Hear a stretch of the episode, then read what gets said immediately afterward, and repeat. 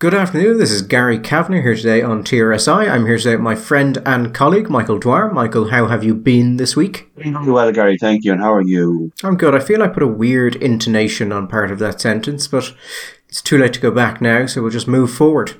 Michael, I have good news this week. If you recall, one of the weeks we were away, there was a great hope that no news would develop, and there was a coup in Russia. And I've got to say, Michael, we may have missed him on the way up, but we certainly caught him on the way down. Because the man who led that coup hit the ground, along with the rest of his plane. Coup is rather a big word for what it was. In fact, at the end of it all, we weren't really terribly sure what in fact it had been. But I think most people in the end decided it wasn't really a coup, but more a move in a series of business negotiations involving the various people involved in the business that we call Russia Inc.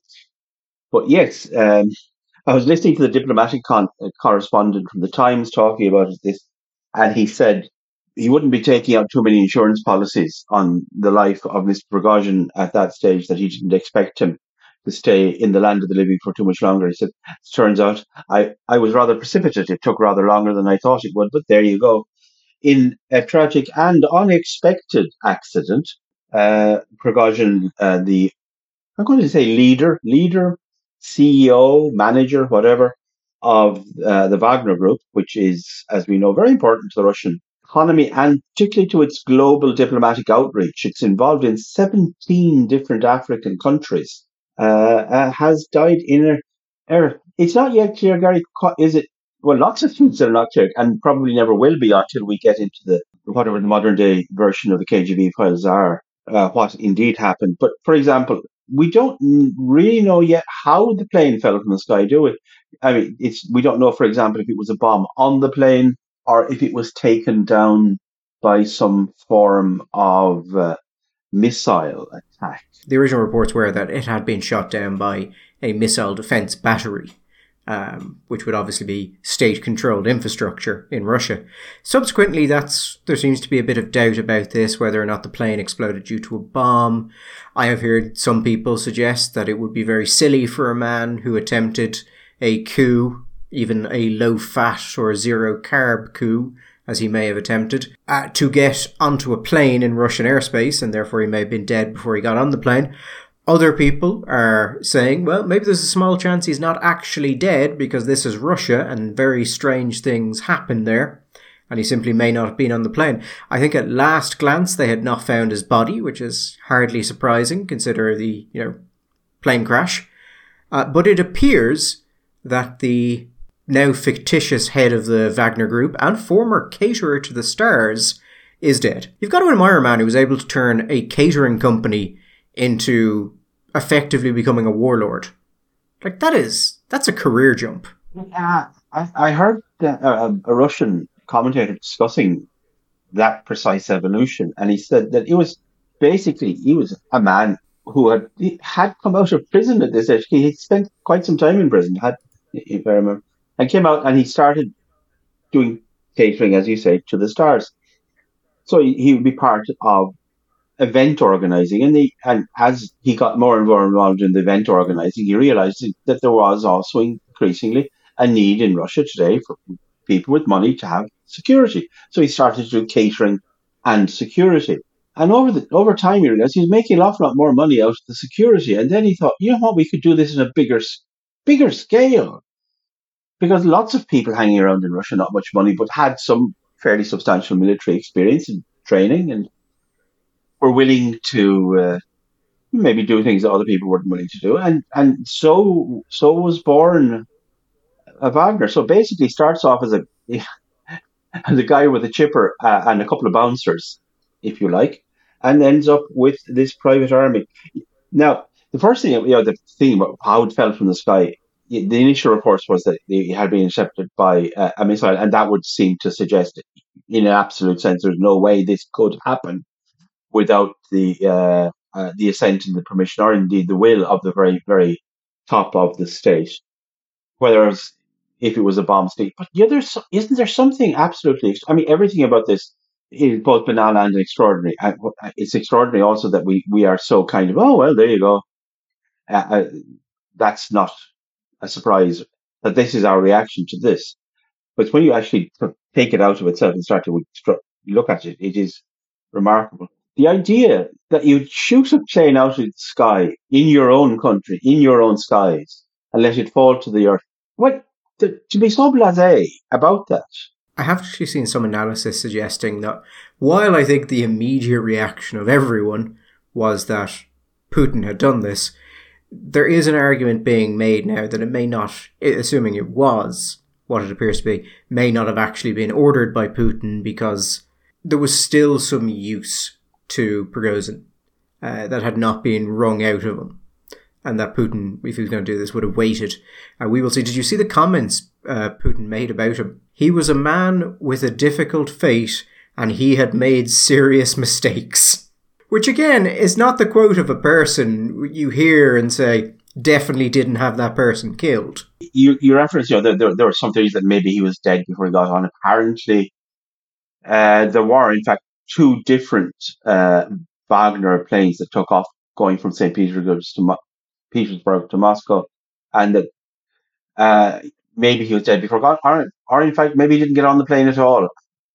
Not crazy people, but serious people, I've heard say that while they're 95% convinced that he is dead, that they wouldn't discount a 5% possibility that in fact that this is some kind of weird operation and that Prigozhin is in fact not dead, but is, as we speak, maybe going off to somewhere in the far east of Russia, or possibly heading for some nice little island in the Caribbean, where with simply Brazil, maybe get some proper, kind of face-off surgery, kind of Nicolas Cage kind of thing. But Gary, is there not something that we're reflecting on? The fact that we are now quite blasé about the idea that the state, the nation of Russia, is run by people for whom political murder is just one of those basic, ordinary tools that you use in your day-to-day management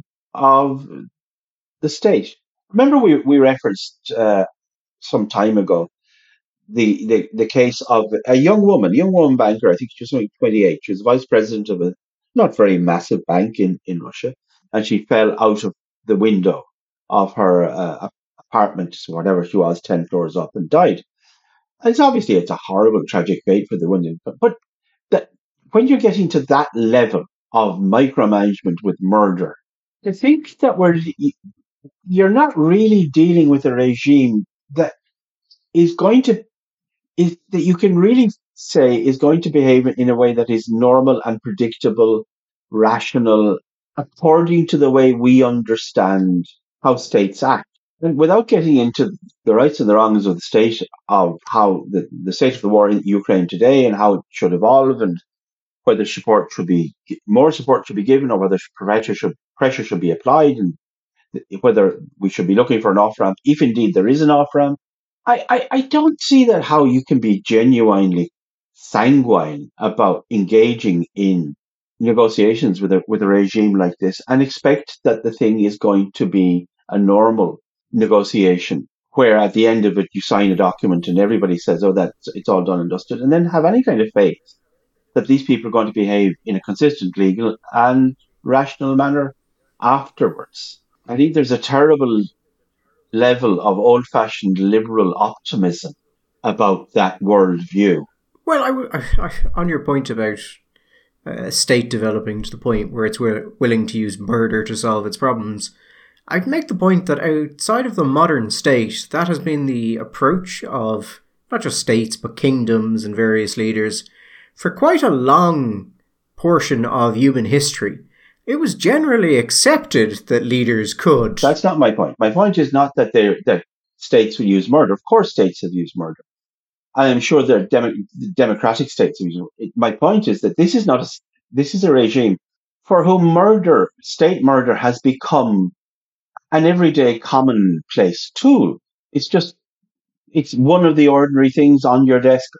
There are a set of buttons. Okay, we'll get him sent to the gulag. We'll get her sent to the psychiatric prison. We'll get him sent to the ordinary prison. And, we'll get him thrown out of the 14th floor of his apartment building. It's become almost like a really bad black joke, the level that which, and the speed and the normality with which they are willing to go to this kind of state murder, when they have all sorts of other tools available to them if they wanted to. But it feels like that's that kind of stuff. It's well, do we want to know? This is easier. There's a Wikipedia page actually. You might like, Michael. Yeah. And it's just called "Suspicious Deaths of Russian Business People, 2022 to 2023." Now, I would make the point that at the point you don't have one page anymore. You have to start dividing it by year. But a lot of them did not fall out of windows. Although you would think it's gotten to the point at this time where you just wouldn't want windows in your house above a certain level. Yeah, make them work for it. Yeah, absolutely. Oh no, well, poisoning. We know that they use poisoning. I mean, do you remember there was that was it Anna Proveshkaya? Am I getting that right? She's a very important, very courageous journalist, and because this has been going on a long time, the security services poisoned her, and there was a number of them they poisoned. I'm not sure in her case, but certainly a number of them they poisoned with this radioactive isotope. And the thing about it was absolutely a statement murder, because it was an incredibly expensive way to kill somebody. Do you remember? I mean, we're talking more. I think it's more than a decade ago. I don't know if you remember the stories, but the numbers they were talking about how much it cost to generate this stuff and to get it in and to use it. It was really, really expensive. Anna Proveshkaya, they actually murdered on Putin's birthday. It was, in fact, a birthday present to the president. Now, I absolutely understand that in the past, and not just in the past, in certain parts of the world, that the use of violence against citizens and subjects was a fairly normal thing. But I'd argue even then that when it became this at this level and this arbitrariness, you were talking about people who had departed from the normal path. I mean, even in medieval England and medieval France, there still were laws, there were still rules, and there were, if nothing else, there were social conventions that normal kings, emperors, dukes, and marquises did adhere to. There do not seem to be very many rules left, at least not many that I can understand. Then again, I am not within that system. And you are a notable cynic, Michael. Am I a barking dog? Maybe I am. Sometimes, Michael, people just fall out of windows. Sometimes a cigar is just a cigar. Very often they leave suicide notes as well. Yeah. So, no need to look into that anymore. Also, I mean, we were talking before, I mean, the point that several people were making about finding the body, or if it was the body had been identified. Really? That's your thing, that it's all going to be based on, they found a body and it's been identified, so we know for certain. Like in Russia, they wouldn't be capable of getting a body from somewhere. That the guy who's involved in doing the autopsy and the people that are involved in identifying him couldn't be told this is Prigozhin. And that when they sent a tissue sample away to the labs to be identified for DNA, that they're not going to come back with the answer that this, that Mr. Putin et al. Are desirous of. I don't think the presence of one body or 100 bodies would make any bit of difference if that indeed was the case, that the body was not in fact Prigozhin. Actually, looking at this list of suspicious deaths, shocking amount of people found dead with their wife and children. Also, these people fall down a lot, not just off balconies, occasionally off boats. Boats, yes, and drown. In at least one instance, fell down a flight of stairs. No, if I'm moving to Russia, I'm definitely getting one of those. I'm getting a bungalow dacha. Dmitry Pavochka burned alive after falling asleep with a lit cigarette. Oh, God, horrible! That's either a terrible accident or a really bad way to murder someone. And again, isn't that the point? That in a number of these cases, many of these cases, that the method of the murder is in fact part of. Is a large part of it. It's, like in those films, there are certain, when the mafia was or organized crime was going to kill you, if they would send a message by the method of your execution, like they shoot your eyes out, or they shoot you in the mouth and cut your tongue out, or you be you'll be found wrapped up with some item or a card or a note or something that would be symbolic of something, that the reason why you've done. These are done to make statements. This is, in fact, Gary, this is a, you could argue, a very not a new level, but maybe a return to an old level of understanding the nature of deterrence within a criminal justice system. And I just told, go out, be creative, have fun with it. Do you know, speaking of statement executions, Michael, do you know what one of the punishments that could be dealt out to you during the reign of Darius, King Darius, in the Persian Empire was? Well, you're asking a big question there. Eastern potentates tended to be pretty creative with these things, and not just then. Go on. So there was I believe it was either a judge or a regional official, a magistrate, who accepted a bribe. So, and Darius was very big, as you know, Michael, on a lack of corruption in the bureaucracy and impartiality. Was this the man that was hungry for gold? No, not that chap. What happened was he first appointed this chap's son to his position, so he was forced to resign. And then Darius had him flayed, and then decided that all new judgments in this region should be given while sitting on a particular throne, which was made out of this chap's skin. So basically, his son had to sit in a chair made of his father, as a reminder that it would be very unwise to accept a bribe. Romans had a lot of very specific things. One of them, I can't remember, was it for forgery or perjury, where you were tied up in a sack with snakes and then thrown into the sea? There was another one where, this wasn't Roman, I don't think, somebody was found to be very hungry for gold, and they thought it would be a rattling good joke to get kind of a funnel and put the funnel into his mouth and down his throat, and then get molten gold and pour it into him. Weirdly enough, Persians killed a shocking amount of people by pouring molten gold onto them. Really? Valerian, the Roman emperor.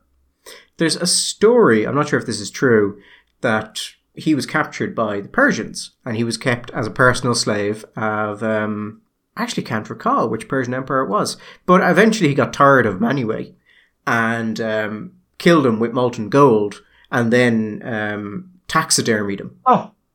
And stuffed his body with straw and gold, and then put it on display. Oh, he was captured at the Battle of, God, I used to know the name of that battle. That was the only time that an emperor was captured in battle. It was against the Parthians, wasn't it? The Parthian Empire. The Battle of, oh my goodness. Anyway, I think we should move on from the ingenious various ways that people have used to kill other people at the time. Actually, just as an aside that might assume the listeners, I did the GRIP live stream last week. And one of the responses we got was someone saying, I think they were like, that was very nice, but you'll never get anywhere with this sort of lowbrow and offensive joking about things like waterboarding.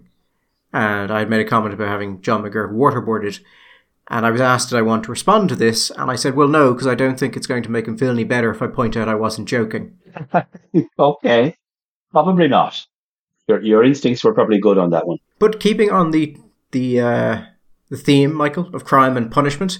Interesting figures from the DAL this week in relation to a PQ on recidivism. Yes. So Noel Grealish had asked for the recidivism rate within 3 years, which is basically the likelihood that a person will be arrested again for a crime within that period. Not that they commit a crime, that they'd be arrested for a crime. Very important distinction. And it shows that Ireland has a 3-year recidivism rate of about 61%, which is to say for every 10 people who go into prison, 6 of them will be arrested for another crime within 3 years. And we have a 47% 1-year recidivism rate, which again is to say nearly half of the people released from prison will within 1 year be arrested for another crime. And considering that the completion rates for a lot of crimes in Ireland are not very good, one would expect that most of these people commit multiple crimes before being picked up, which is a staggering dedication to criminality, Michael. Well, also, cynical persons might observe also that it's not, at times it feels like it's not that easy for people to get into prison in the first place. No, I think that is something worth mentioning. What I would like, and isn't in these stats, is, a follow-on, Michael. So it's great to know the recidivism rate is 40%. But if that were the case, and you would just cycle people through, eventually you'd cut that rate down, just because there'd be less and less people in prisons.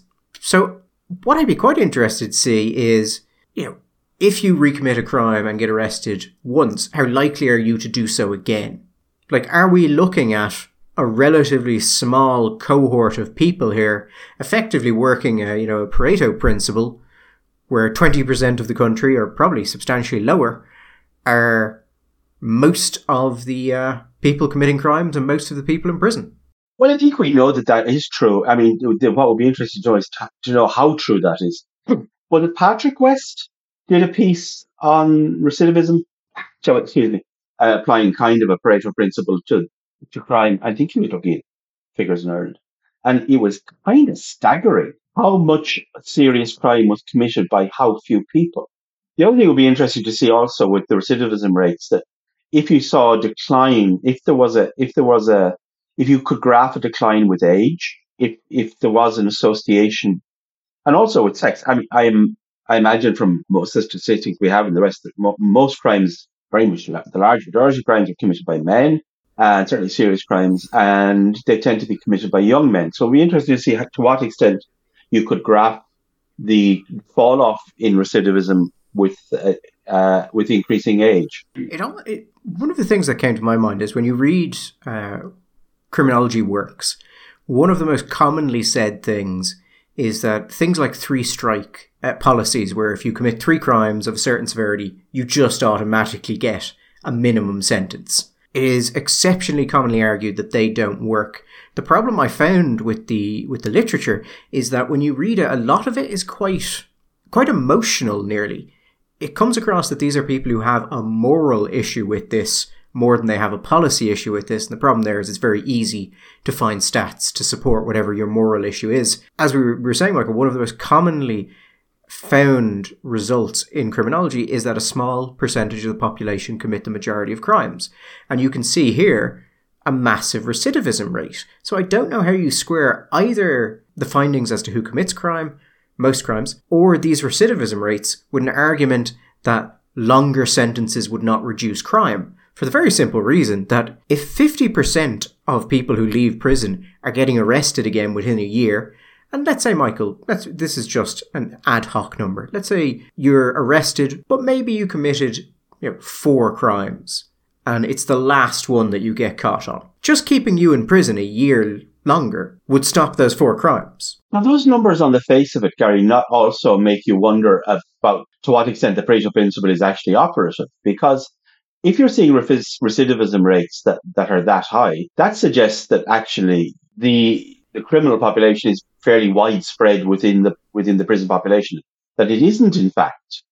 If the Pareto principle was reoperated, you'd expect that most people would leave prison and wouldn't commit crime again, but that there would be the small hardcore of people who are committing most of the crimes, because it's the number of crimes associated with individuals that gives this sense, but that the large majority of people would commit 1 or 2 crimes, but then would stop committing crime. What I would say is actually happening there is that it probably is something similar to the Pareto principle. For those who don't know, just to explain this, the Pareto principle is the idea that if you look at it from a kind of an economics point of view, that in most situations, 80% of the productivity comes from 20% of the people involved in the activity. So that you have a small number of people who are very, very highly productive, and most people are a lot less productive. So in the set of 100 criminals, 20 criminals will be doing the large amount of the crime, and 80% of the criminals will only be doing a little amount. And in your office, 80% of the work will be done by 20% of the people, and the rest of the people will not actually be doing that much work. 80% of inventions will come from 20% of people and so on. So the actual number of people that are highly productive in any sector will actually be a small proportion of people involved in the sector. Yeah, so what I think might be happening is that is true on a population level. And then when you actually look at the recidivism rates, that most of the people in prison, Michael, and with a 3-year recidivism rate of 61% in 2017, which is the last year we have data for, this would appear to be true. I'd say most of the people in prison are habitual criminals. Well, that could be simply the case. And it may be simply the case that if you're only an occasional criminal, that you're very, very unlikely to fall into the category of being in prison. And therefore, the kinds of people that end up in prison are the kinds of people who commit lots of crimes and knock up lots of convictions. I think you were saying about the moral element that people have, the objection that people have to the 3 strikes and you're out kind of thing, is that they tend to be perceived as, and they can function as, rather blunt instruments. So, for example, you had states in the United States, say, where if you committed 3 felonies, then that was 3 strikes and you're out. But there's a huge differentiation within the category felony. So a murder is a felony, but also stealing, in the best traditions of the Dickens novel, stealing a loaf of bread could well be also a felony. So your you might do 2 serious crimes, and then on one particular day you go into your local supermarket and you steal a loaf of bread, and you're caught and you're convicted, and that's a felony.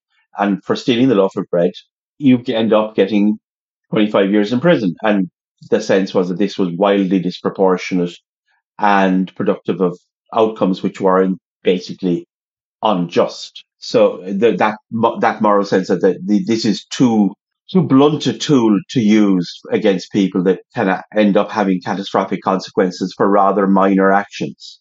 Yeah, I mean, on the research on this, I would absolutely, if someone wants to make the argument that longer sentences are not the most effective way of dealing with this, I think that's a fair argument, that 3-strike rules are not the most effective way of dealing with this. Again, perfectly reasonable argument to make, but I've never been able to square the argument that they do not work at all when we know a small percentage of the population commits most crimes, these people are highly likely to reoffend, and also that one of the greatest predictors of crime when you've got a group together is age. People above a certain age tend to commit less crime. People age out of a lot of crimes, particularly crimes of a certain type. So I've never quite been able to square it, but it does seem like an incredibly repeated statistic. And I would point out here, in relation to recidivism, we've been talking about, only a certain amount of crimes are actually reported to the police, only a certain amount are solved. So again, this is not people committing 1 crime when they get out. This is people committing however many crimes are required for it to be reported and solved and for them to be charged. And depending on the types of crimes you are doing, the completion rates there, the amount of cases that the guards actually solve, can be quite low. Well, we had that discussion, didn't we, some time ago about the completion rates here, which were not impressive, and particularly when you understood what actually completion meant. Completion did not mean arrest, trial, conviction, imprisonment. Something very different to that. So yeah, the completion rates were not reassuring. So it would appear here we have a wonderful example of a small population of habitual criminals who, Michael, perhaps something should be done about.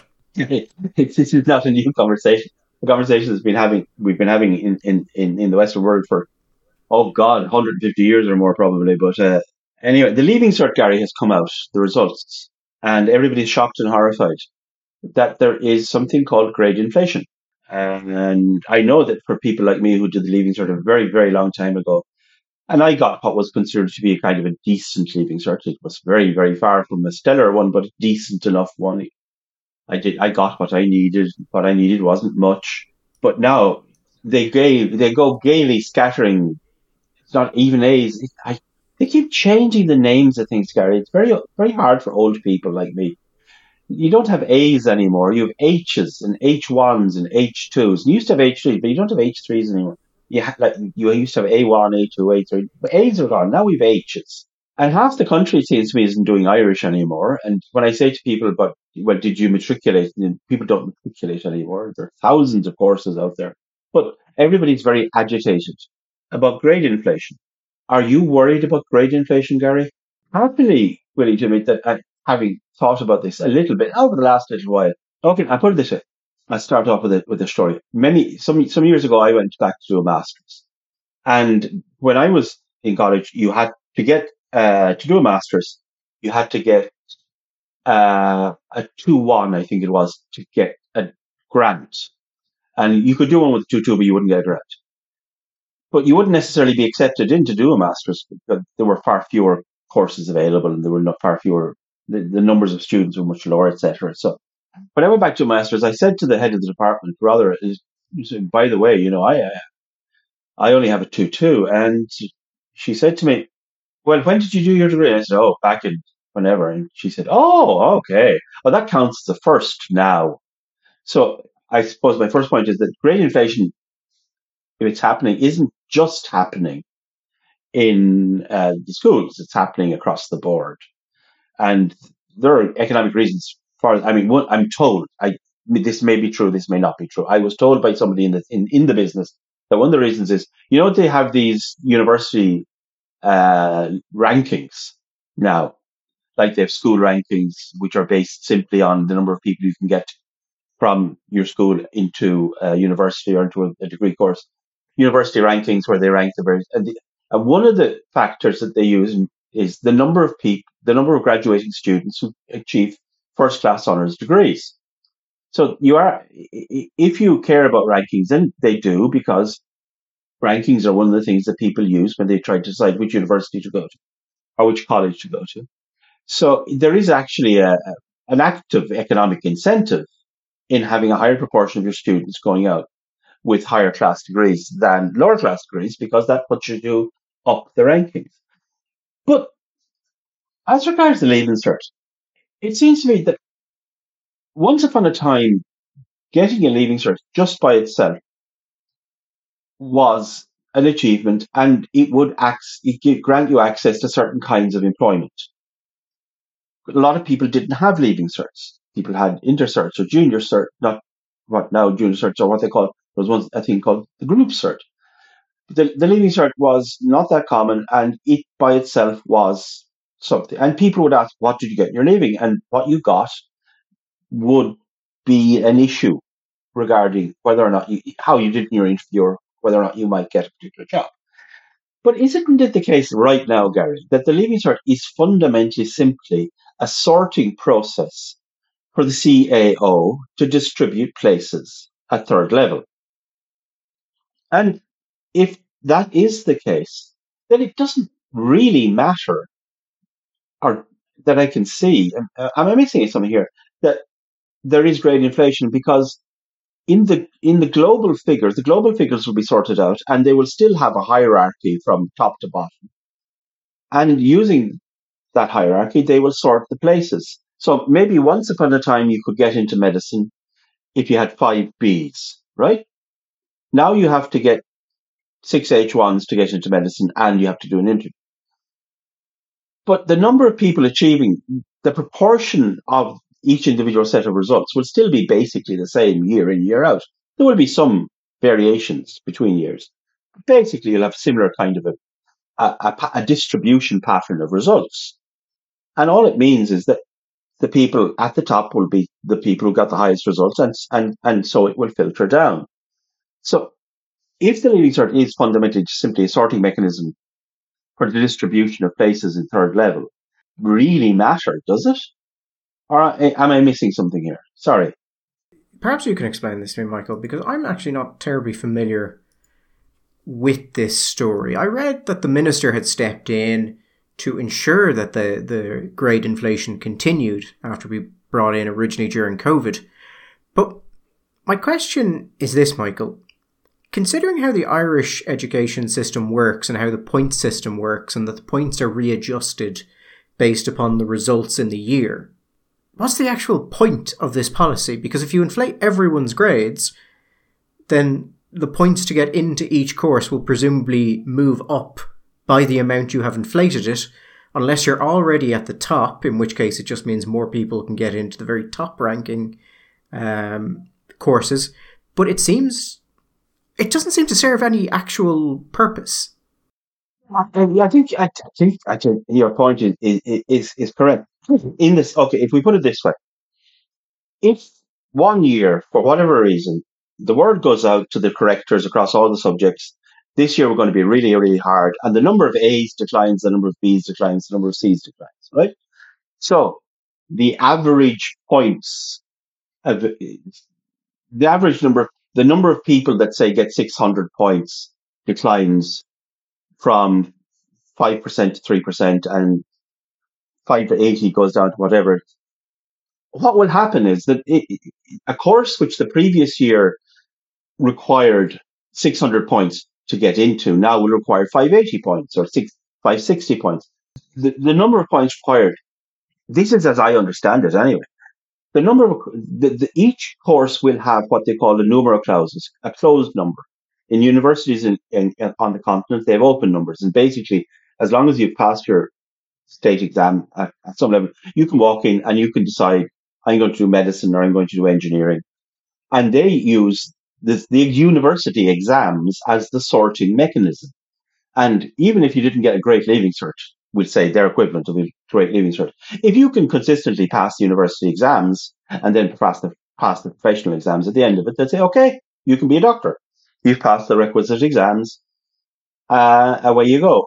Here we don't. We start the screening process, shall we say, earlier, because we have a closed number of places that are available. But all of those places will be filled. So if the average number of points available generated by Leaving Cert declines, well, then the number of points required for a particular course in Trinity to do medicine or in UCD to do physiotherapy or whatever will also come down. I mean, the numbers will also come down if there is a decline in the request for that particular course, because that also happens, Gary. Remember that at different times, different courses will become more fashionable. They will be perceived as being more employment friendly, more remunerative, and then they will go out of fashion and other courses will become more desirable. And because more people are applying for them, then the number of points required will increase for those courses.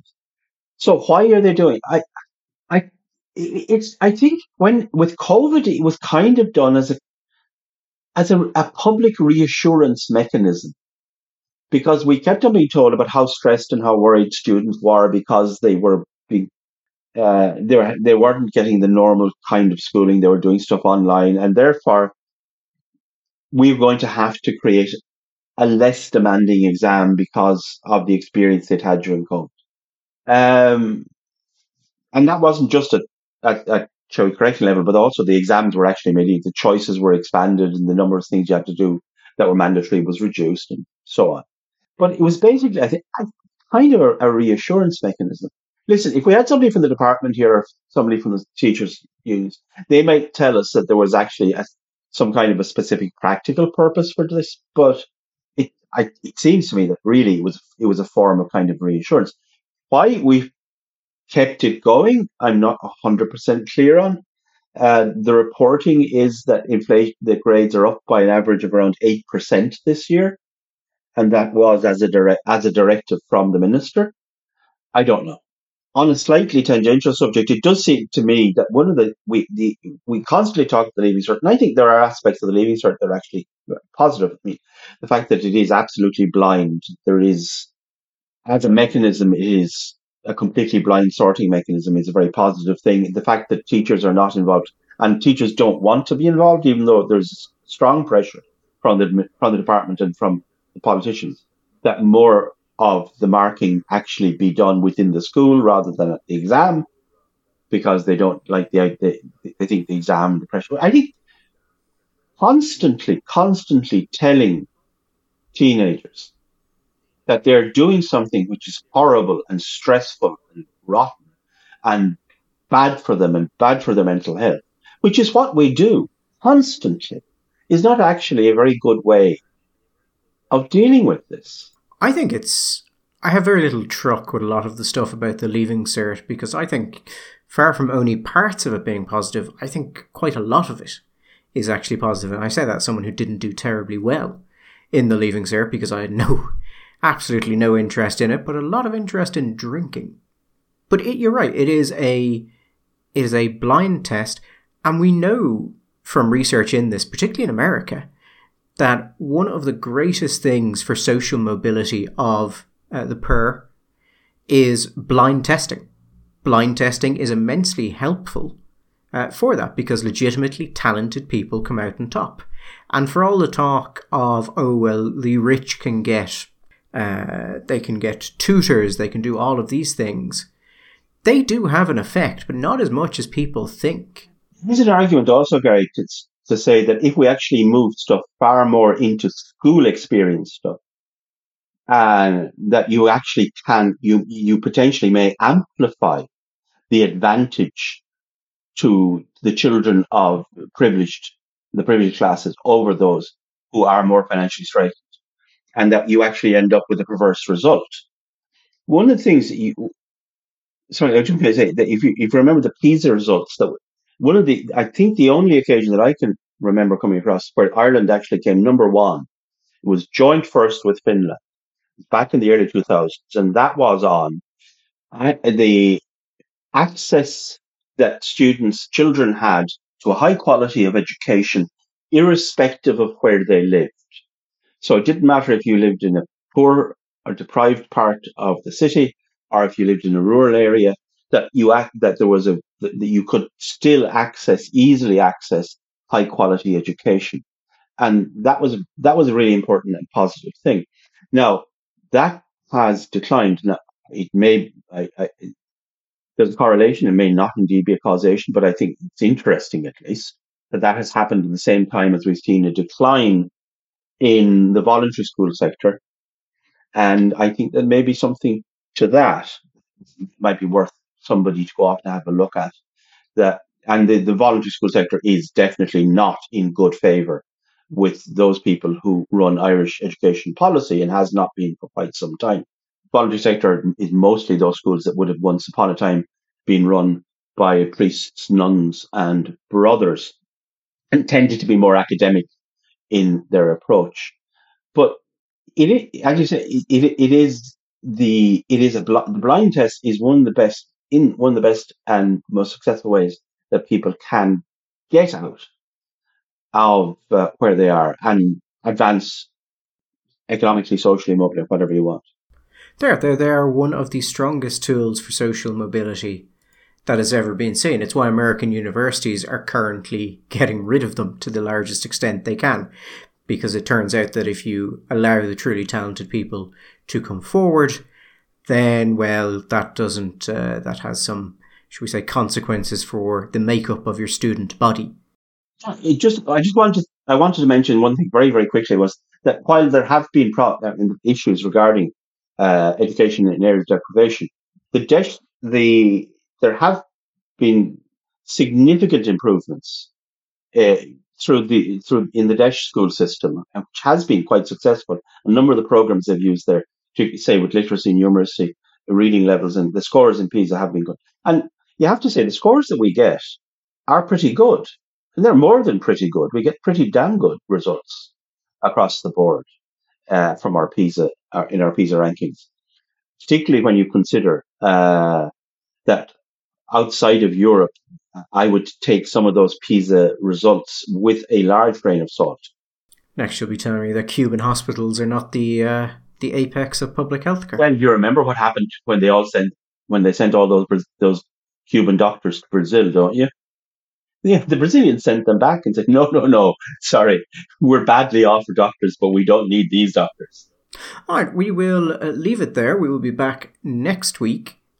I believe the DAL is sitting again within a small number of weeks, so we will leave this silly season behind, Michael. No, we won't. We'd be in the sillier season. Far sillier when the doll is sitting. But anyway, we shall be back in Social Day. All the best.